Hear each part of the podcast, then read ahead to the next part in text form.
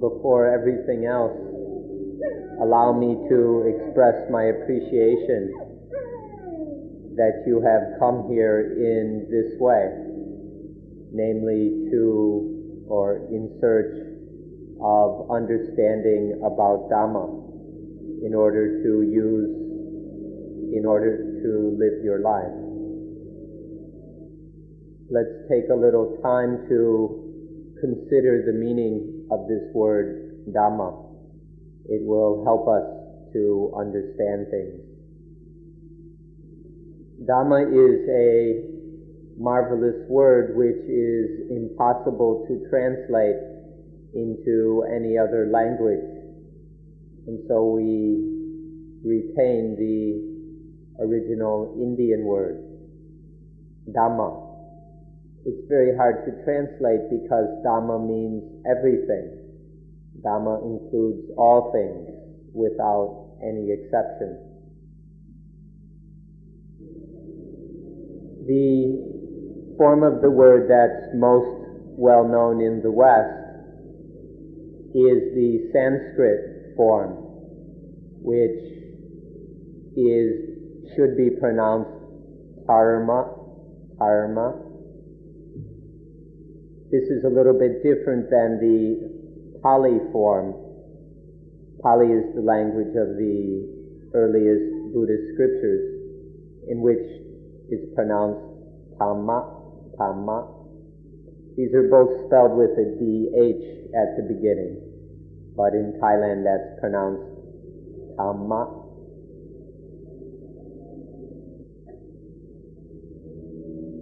Now both Sanskrit and Pali are languages with an extensive grammar, and so the form of words varies according to the use, person, gender, and so on. Now the form of, if we take the very common, ordinary form of the word, especially as a common noun, then in Sanskrit it's pronounced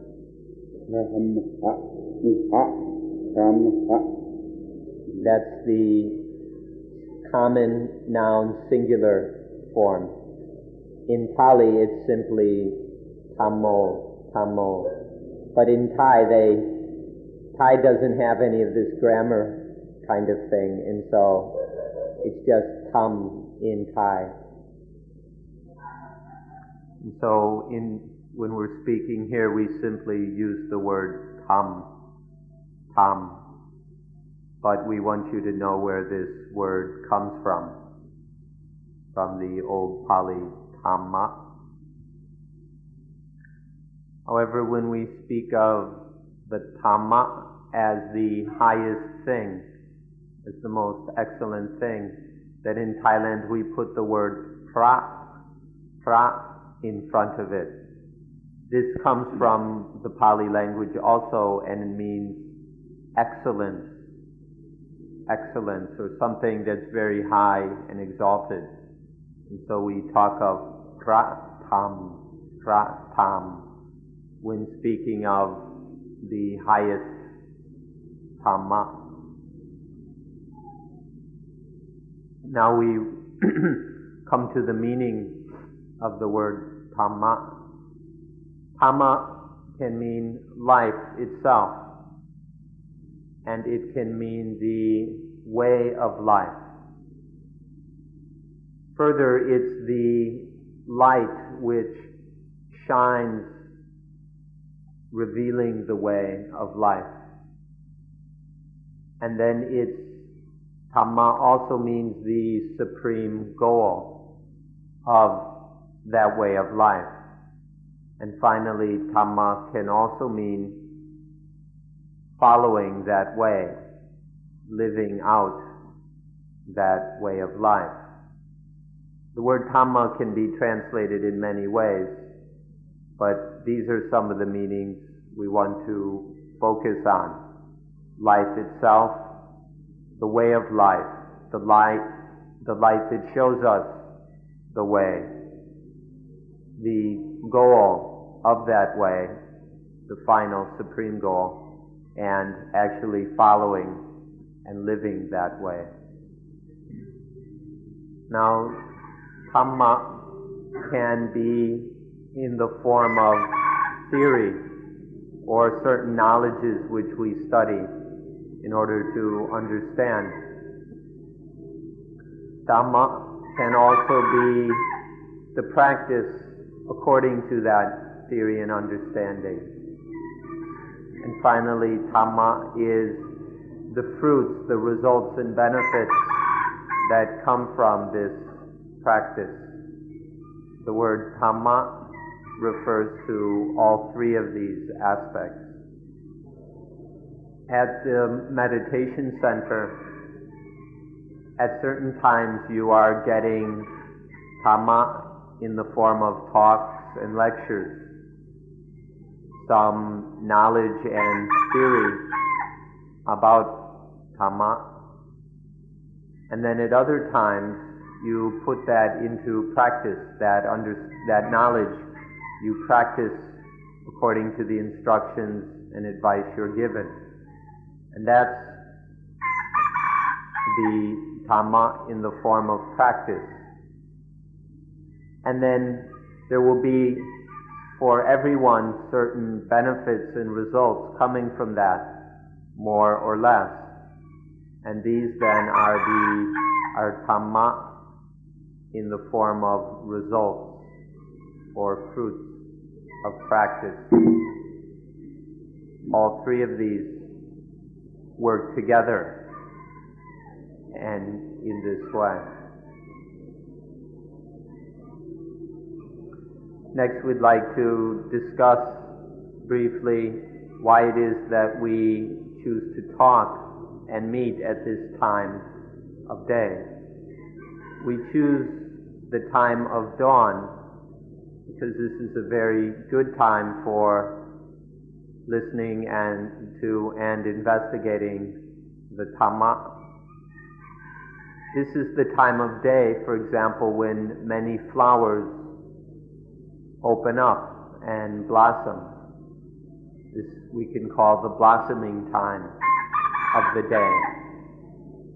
Similarly, for us, this is a time when our minds are most receptive, most open, and therefore best able to hear and understand Dhamma. So we choose this time of day, even though it may be difficult for some of you, especially those who like to sleep late. We encourage you to decide for yourselves whether or not this is a special time of day to be made use of, whether here at the monastery or living at home. The Buddha awakened at dawn, and we suspect that all the great religious teachers have made special use of this time of day. We can call it the world of 5 a.m. This world of 5 a.m. is a special time. So we encourage you all to make use of it, no matter where you are, no matter who you are with, to learn how to benefit from the world at 5 a.m. Another way of speaking is to say, our teacups aren't yet overflowing. This is a metaphor we borrow from the Zen people. At this time of day, our teacups aren't yet filled. There's still some space, still some room to pour something into our teacups. Later in the day, our teacups get filled up with all kinds of things, and there's no room for anything new. But now at 5 a.m., our teacups aren't yet overflowing, so there's still room to add something add something new in order to get some special benefits. Then you might be wondering what new thing are we going to add? We can say that here at 5 a.m. we add the light of Dhamma, or we can say the light of life, the light oven for our lives. Or to speak in a slightly more monastic way, we can say this is a time to add the light of vipassana, the light of insight and clear seeing. When we do vipassana, then there are the, there are the proper results of vipassana, which is a light. The more there is this vipassana or insight, the more we understand Dhamma. And if we continue in this way, eventually we understand Dhamma completely. And when you understand Dhamma completely, perfectly, then there are no more problems in your life. The next thing to consider is your morning walk. Walking over here at 4.30 and then your walk back about 7.30. This morning walk is a special opportunity to practice Dhamma. One can walk while practicing the Dhamma of anatta or not self. In this way, we walk without a walker. Learn to use this morning walk as a time to practice walking without a walker. This is to walk in voidness, in sunyata, where there's just the walking, to be only aware of the movements of the legs and the body. There's just the movement of walking, but there's no walker, there's no self or ego that is walking. Please use your morning walk in this way. If you work on this every day, if you practice walking without a walker every day, you will understand Dhamma much more clearly and deeply.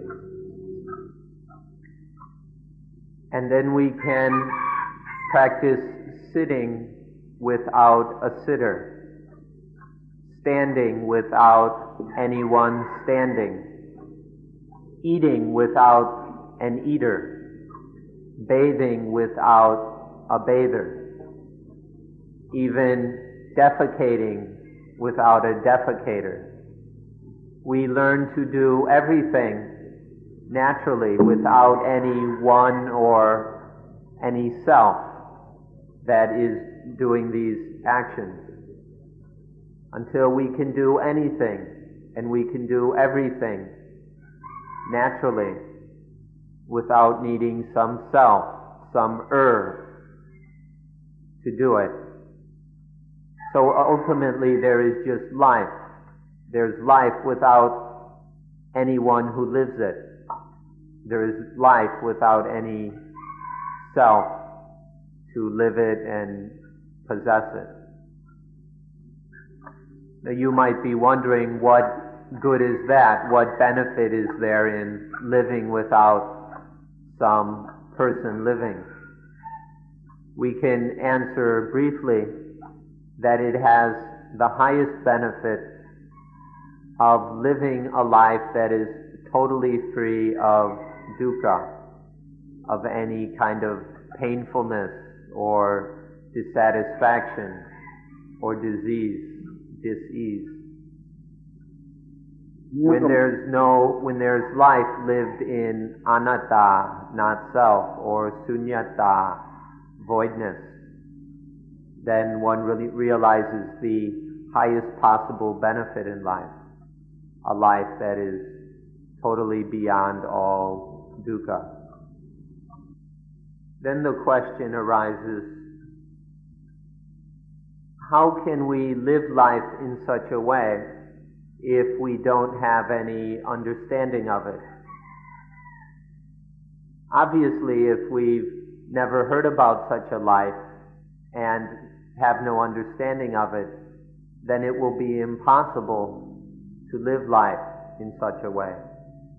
And this is why we search for the Dhamma. This is why we have activities such as this, in order that there will be some understanding of Dhamma so that we can see how to live our lives as in the way that we're explaining. And so now we'll take some time to to consider the, the Dhamma, which will show us how to live that way. When we speak of a light in our lives, we can speak in two ways. Light, a physical light, and then a spiritual light. We need to understand both kinds of light thoroughly in order to get the most benefits from it. So we'll look at light in both a physical sense and in a spiritual sense. Life requires both kinds of light. The physical light is the light of the sun that we all know so well. Without this light, there could be no life. Without this light, the plants would all shrivel up and die. Our cells would not be able to grow without the physical light of the sun. But all living things, including plants, also require a spiritual light or the light of Dhamma. This is the light of life itself. To be alive, there is a, another kind of light, the light of life, the light of consciousness in plants and animals, in everything else. All the things that are alive have this, this kind of spiritual light or mental light. Without it, nothing would be alive. And so both kinds of light are necessary for life. The physical light and then the light of Dhamma, which is a kind of mental light or a spiritual light for our minds, for our hearts. If the body lacks physical light, it will die. If the mind lacks spiritual light, it will die. The body dies in its way, and the mind dies in its particular way because there is no life. So we need to be quite interested in having this spiritual life so that our minds will not die. If life lacks these two kinds of life, physical and spiritual, it'll be worse than simply dying. It's not just that life will die, it's that life will be totally wasted without both kinds of life. So we should pay special attention to this matter in order to search for the spiritual light so that we are truly alive and can receive the the highest benefit from life. Regarding the physical light, This is something that all of you have probably studied in books, in science classes, and so on. In fact, you probably know more about it than I do, so we needn't speak about it any further. Instead, let's talk about the spiritual light, the light of Dhamma. This light of Dhamma shines in the very same world as the physical light. There are two kinds of light, but they shine in the same world. It's just that one shines physically and the other shines spiritually. When speaking in the Dhamma language of Buddhism, we say that the spiritual light is wisdom.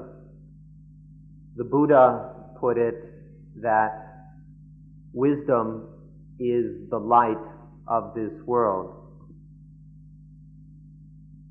Now, the light he's talking about isn't the sun, but he's speaking about wisdom.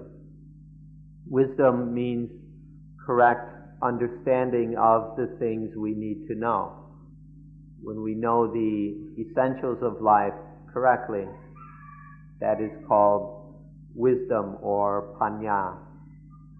This is the light of this world. This is the kind of light that we can't do without.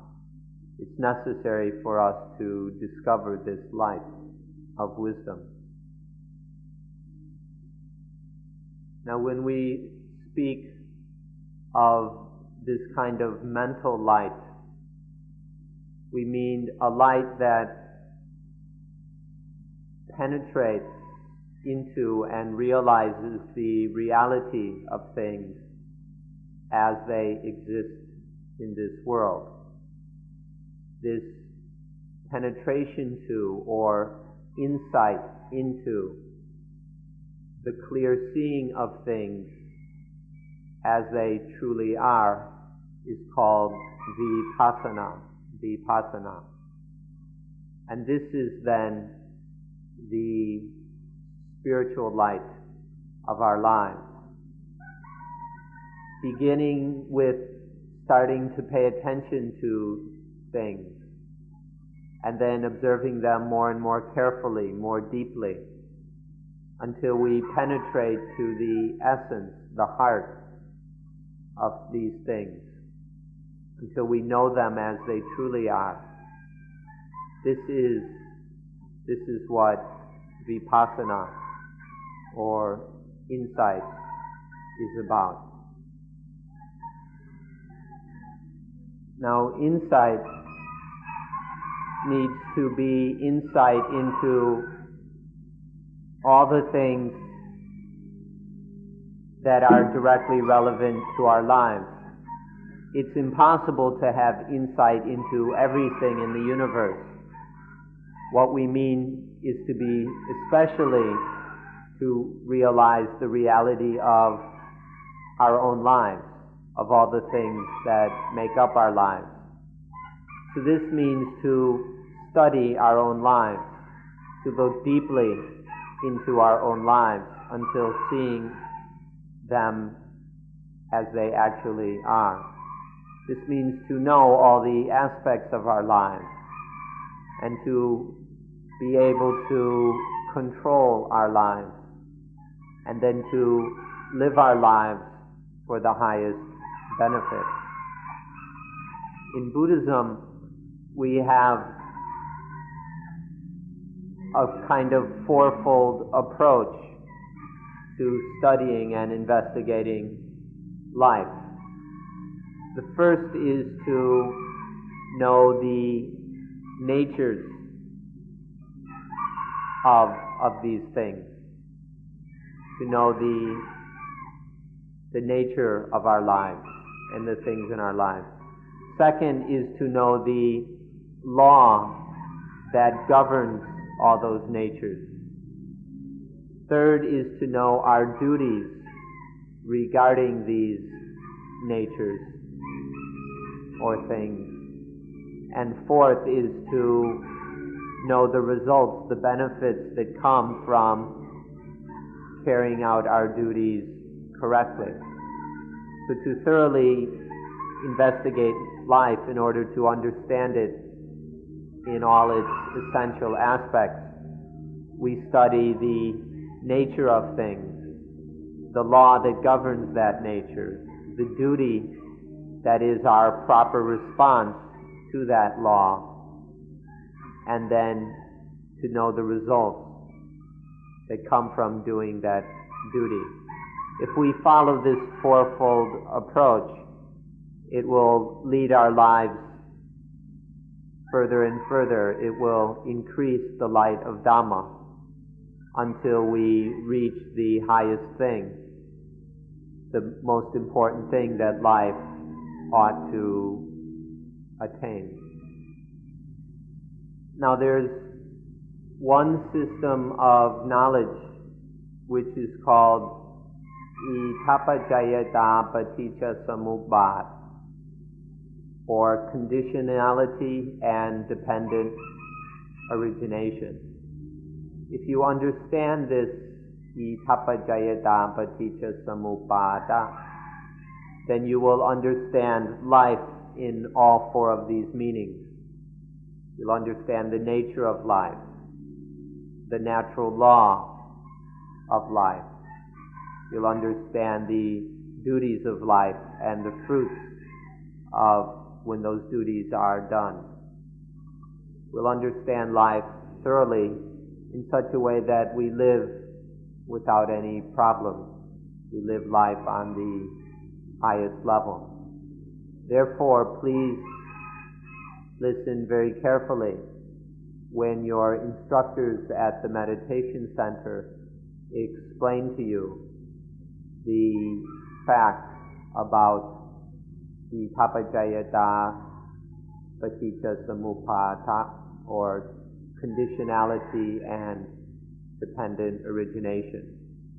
If you understand this completely, thoroughly, then you will cease to have any problems in life. When you study this, you'll start to, re- when you study this conditionality and dependent origination, you'll see that life has causes and conditions. It's not that life is just blind faith or something like that, but life in fact has a cause and life depends on conditions. Further, you'll see that life must happen, must continue and develop according to the causes and conditions. This is the only way it can be. Life depends on causes and conditions, and life happens according to causes and conditions.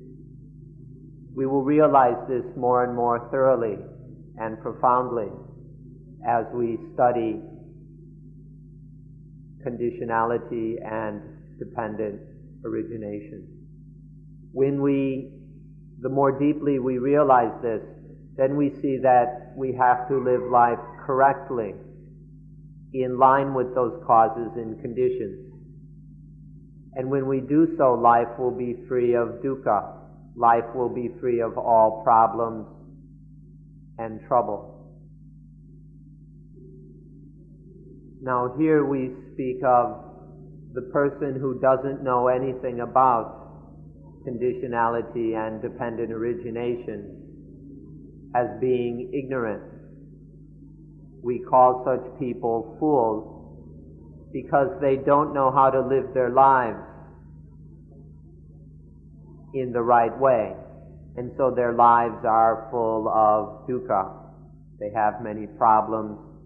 They suffer a lot of needless pain. And so we say that they are ignorant. Now here we're inviting and encouraging you to study this matter, to learn about dependent origination until we are very intelligent concerning it. That means we'll be con- intelligent concerning life. We will know how to live life in the right way so that we can take our lives to the highest benefit, to the highest potential. When we say the fool, we mean the person who is unable to lead life to its ultimate goal. In Buddhism, this is what we mean by the fool, or the ignorant person. Anyone who cannot take their life to the ultimate goal of life. Please keep this definition of the fool in mind. Now there are some people who are very intelligent. We call them intellectuals. They might have a lot of knowledge and facts, but often they're not the right knowledge. They're the kind of ideas and opinions which derail one from the path of life. They have desires for this and desires for that. They're carrying on these activities and those activities, which just take one, which prevent them from actually realizing the purpose or goal of life. To have lots of knowledge isn't just the answer. We have to have the kind of understanding and intelligence which actually leads us to our goal. Some of these people have a lot of knowledge, but this knowledge often turns out to be a kind of darkness. We call it a white darkness if you look into the sun, it creates a kind of blindness or darkness, but it's a white darkness. In the same way, if we have all kinds of knowledge of unimportant things, if we have the right kind of knowledge, or if we have we don't have the right kind of knowledge, this can blind us all this knowledge, all the facts, all the information, all the opinions can blind us just the way that the sun can blind us if it shines directly into our eyes. We need to deal properly with this white darkness so that we, our intelligence and knowledge doesn't make us even more stupid. if there is this white darkness shining in our in our eyes, then we we can't see. This white darkness prevents the spiritual light from shining into our minds and burning out the roots of ignorance. The spiritual light or the Dhamma light is what corrects our ignorance and misunderstanding of life. But if there's a lot of this white darkness, it dazzles our eyes and there's we can't see. There's no way for the spiritual light to shine into our minds. So we need to be very careful of this white darkness that is so predominant in the world these days. We need to prevent it from blinding us so that we are able to see the spiritual light, which will then free us from our ignorance. The light of Dhamma is not just some more white darkness genuine Dhamma light is able to shine down into the depths of the mind, into the what we can call the den or the cave of ignorance and remove that ignorance from the mind. Dhamma light is not more white darkness. Dhamma light is true, incorrect. This is why it is able to remove ignorance. So we're speaking about a light of Dhamma. This light of Dhamma is knowledge of nature. It's a true understanding of nature. And this will enable us to get rid of all problems in life. The light of Dhamma enables us to get free of all the problems and troubles of life. This is a light of nature, and so it can solve all the problems regarding nature without any exception. There is no limitation or exception to this light. We mean that there's no limitation in terms of race or nationality this, this light is effective in all ages, in all eras. This light is effective in all places. So, in every time and place, every race and nationality, every language and culture, in all of them, the light of Dhamma can remove our problems. Now you can see that nature can't really be separated into Thai and European or Indian and Chinese or African and Eskimo or who knows what. We all have the same problem. And so we all have to solve this problem in the same way. And the thing that will solve our common problem is the light of Dhamma. It's appropriate for all cultures, all races, all languages, all times, and all places. This light isn't limited by time by era.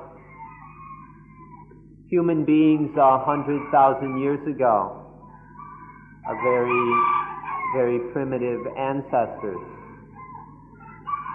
They had to solve their problems using this same principle of conditionality and dependent origination. That dukkha arises like this, and so dukkha must be solved like this. And then nowadays, with modern humanity, who has the ability to go to the moon and all kinds of other technical trickery, we still have to solve the problem in the same way, using the principle of conditionality and dependent origination. Whatever the time, dukkha arises in the same way and must be solved in the same way. This light isn't limited by place.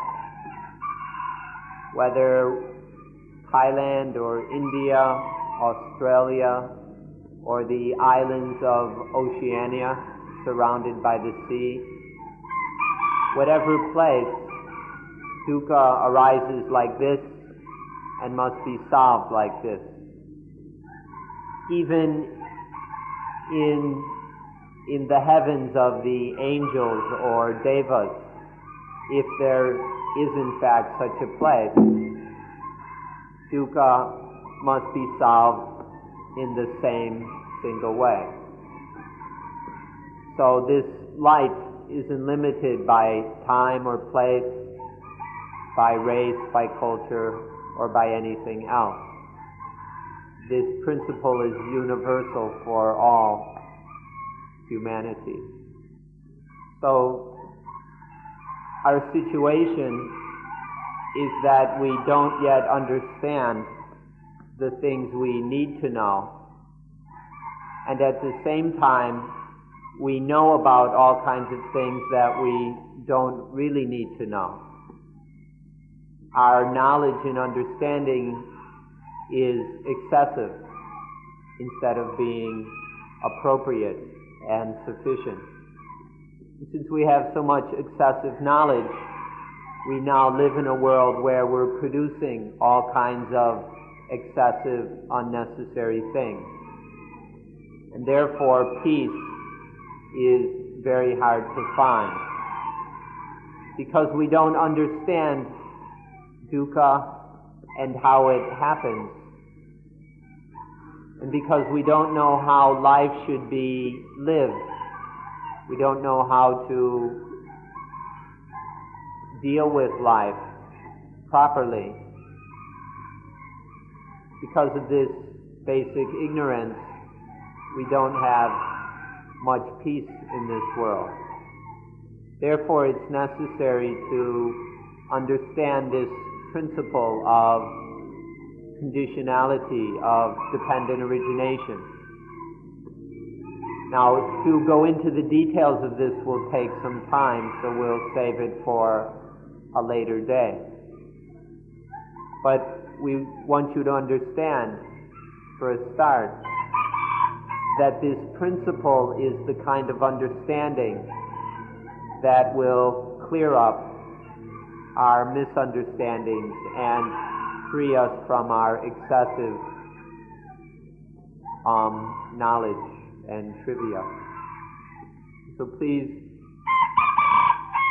give adequate attention to these facts or to the law of conditionality and dependent origination. Nowadays we have the knowledge and ability to go to the moon just as if it were a stroll in the park. We have a world full of all kinds of high technology We've got fancy automobiles.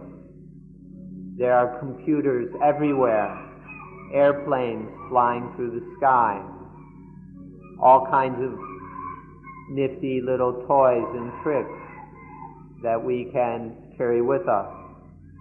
But in spite of all this knowledge and ability we have, there's no more peace in this world.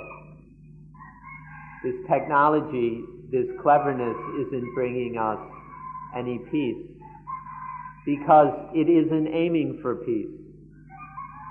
The purpose of this knowledge, all of our knowledge and technology, has, it, has nothing to do with peace. It's not concerned with, with peace.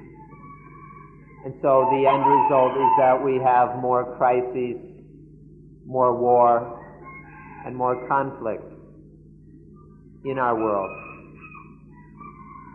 What we need is a kind of knowledge and ability that is in line with peace, the kind of knowledge and skill, the kind of technology or whatever, which is for peace. But what we've got now ignores peace. It's got a totally different objective and rationale. We need the understanding of conditionality so that we understand how dukkha arises, how dukkha destroys peace, and we need to understand how dukkha can be removed. This is the kind of understanding that will, will bring us peace. So nowadays our knowledge is excessive. Our tools and toys are excessive. So instead of solving our problems, this increases our problems. We have more trouble and conflict. than ever before. We need to correct our knowledge. We need to replace it with a right understanding, which can in fact solve our problems. We need to stop blindly accumulating knowledge without looking to see if it's the knowledge that will actually solve our problems. Otherwise, it's just knowledge which blinds us, just more white darkness.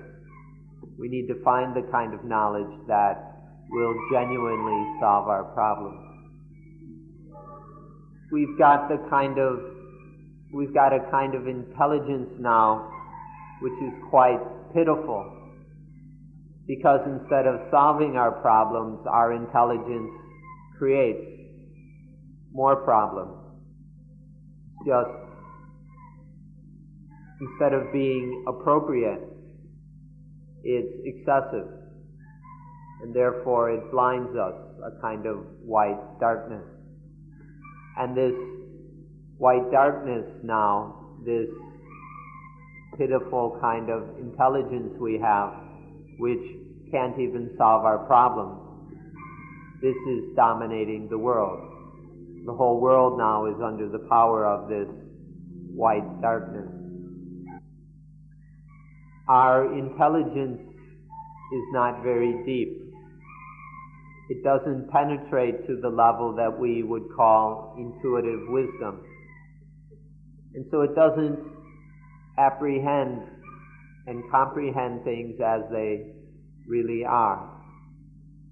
Our intelligence is not very profound, nor is it relevant.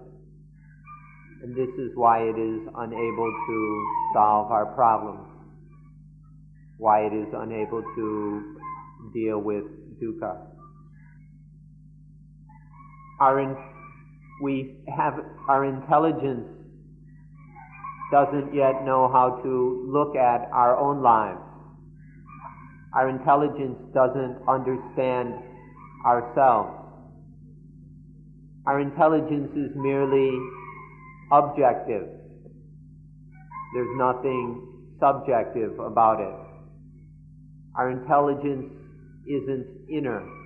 It doesn't know how to go inside. It's, we aren't able to look deeply into our own hearts and really understand life.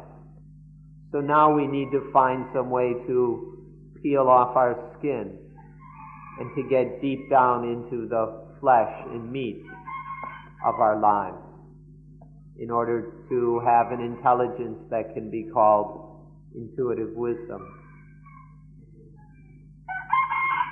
We're not speaking about some understanding that comes from outside.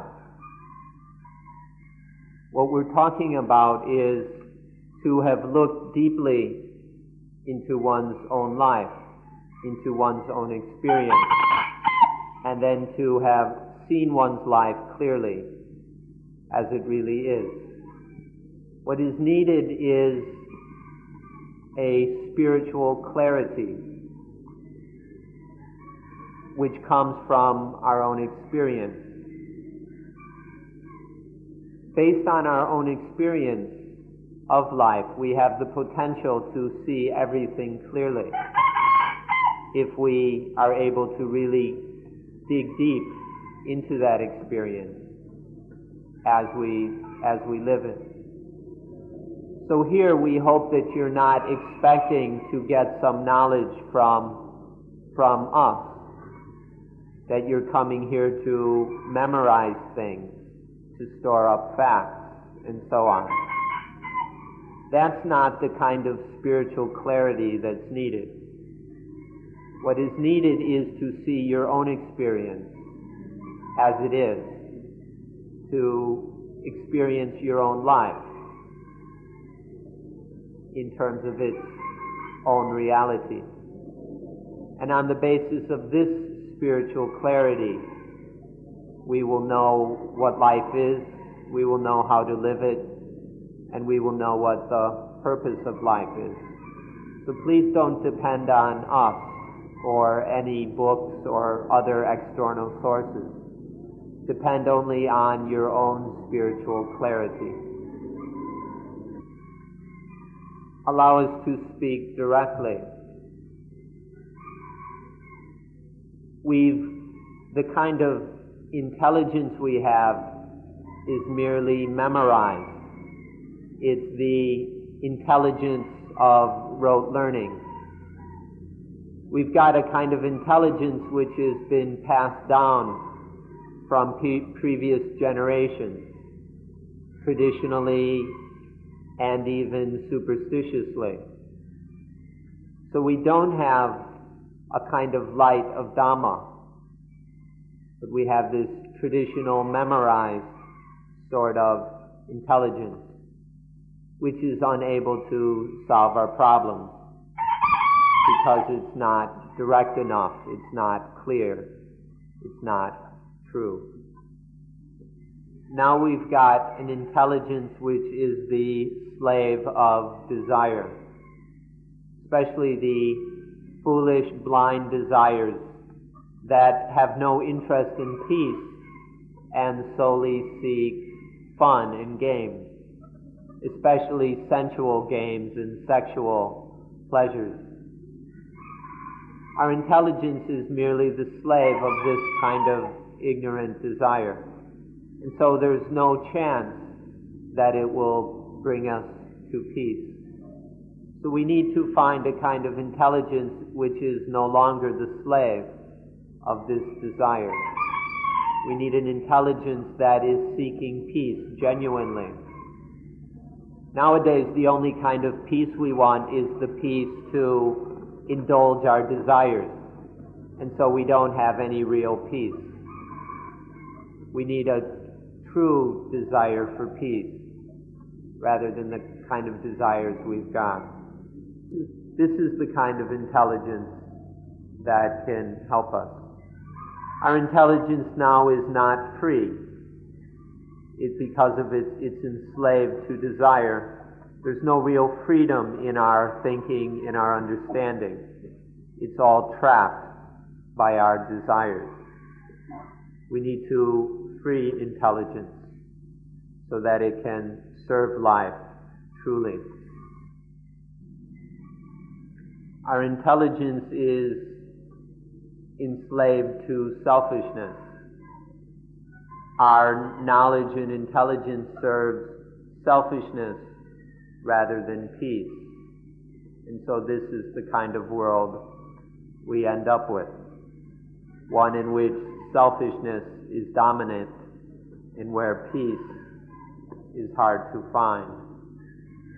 So we need to find an intelligence which is free, which no longer serves egoism and self-centeredness.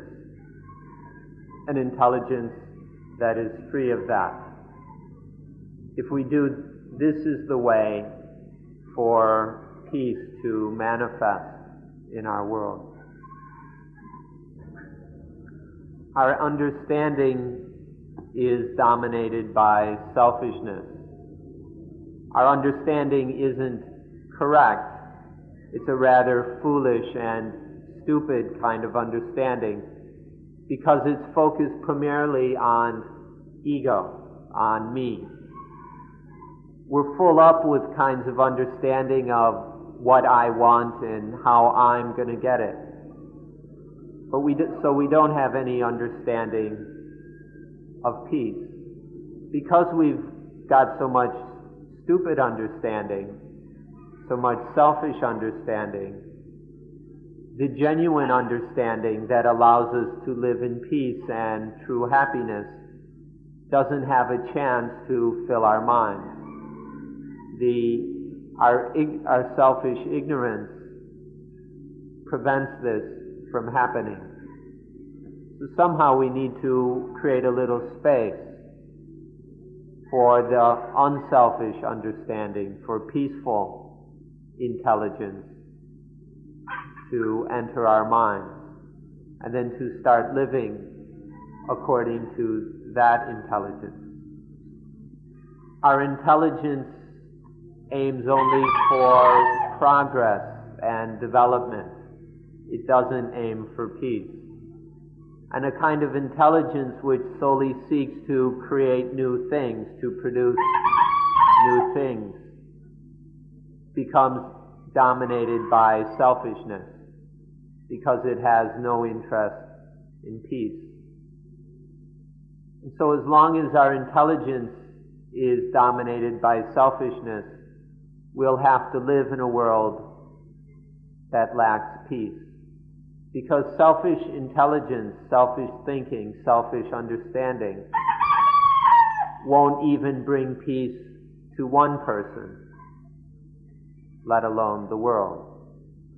So we're looking for the kind of understanding that leads to peace. This must be the understanding, the intelligence that is free of ego, is free of selfishness. Our education, the educations we have in the schools, don't serve God and they don't serve the Dhamma. They don't serve correctness or truth. And so these educations just develop more self-centeredness, more selfish cleverness, which brings on more and more troubles, problems, and conflicts. It's time to educate and train ourselves in a different way, in a way that is aiming for real peace. An education in unselfishness, training in unselfishness, is the only way that will bring us peace. This is the kind of light we need to shine into our lives. Please don't think that this is impossible. Because if you think it's impossible, then it's to just give up and turn the whole world over to, to ignorance and selfishness. And it's not true that it is impossible. In fact, it's very possible that we can turn around, turn our lives around. And instead of living according to selfish intelligence, live our lives according to unselfish understanding in wisdom. This is possible. And from the very moment we begin to take the first step in a new direction, we'll start to experience increasing peace and well-being. As long as we continue in the old ways, we'll constantly re-under, we'll constantly undergo stress, conflict, and dukkha. So it's completely possible if we only begin to examine the way things are happening and then begin to train ourselves according to the spiritual light that comes from our own experience. It is very possible, so please work to train yourself in this new way. Physical light, sunlight, is necessary for life, but it cannot solve our spiritual problems. For these, a spiritual light is necessary, the light of Dhamma. We need both of these kind of lights. The physical light for physical life and the spiritual light for spiritual life. So please, now the physical light is there, we don't have to worry about it. But we need to give special attention to this second kind of light the light of Dhamma, the light of nature and the law of nature.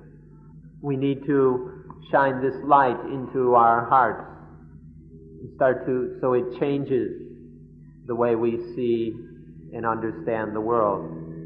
And then to live according to that light.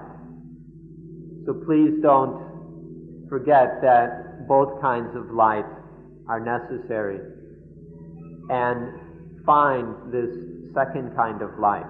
You have to find it for yourself. Nobody can give it to you. But find this spiritual light and let it enlighten your heart. The light that sees the law of conditionality and dependent origination is the light of Dhamma. Once the Buddha said, Whoever sees dependent origination sees the Dhamma. This is the same kind of light. The spiritual light that is needed is the light that sees the fundamental law of nature, the law of conditionality, the law of dependent origination. This is the light that will show us the way to the our fullest potential in life. This is the light that will show us to the ultimate goal and final purpose of life. So our study has two stages, two aspects. First, we study the truth of things. We study the truth of Dhamma to know all things as they genuinely are and then we train to make the mind act in according with that truth. We train the mind so that it is in line with the way things are, with Dhamma, with natural truth. So there are two aspects to what we're doing here at the meditation center. There are, first, we're trying to understand the way things are and then we're training the mind to be in harmony with, to be in accordance with the way things are with truth. This is what we hope you are working on, this twofold training.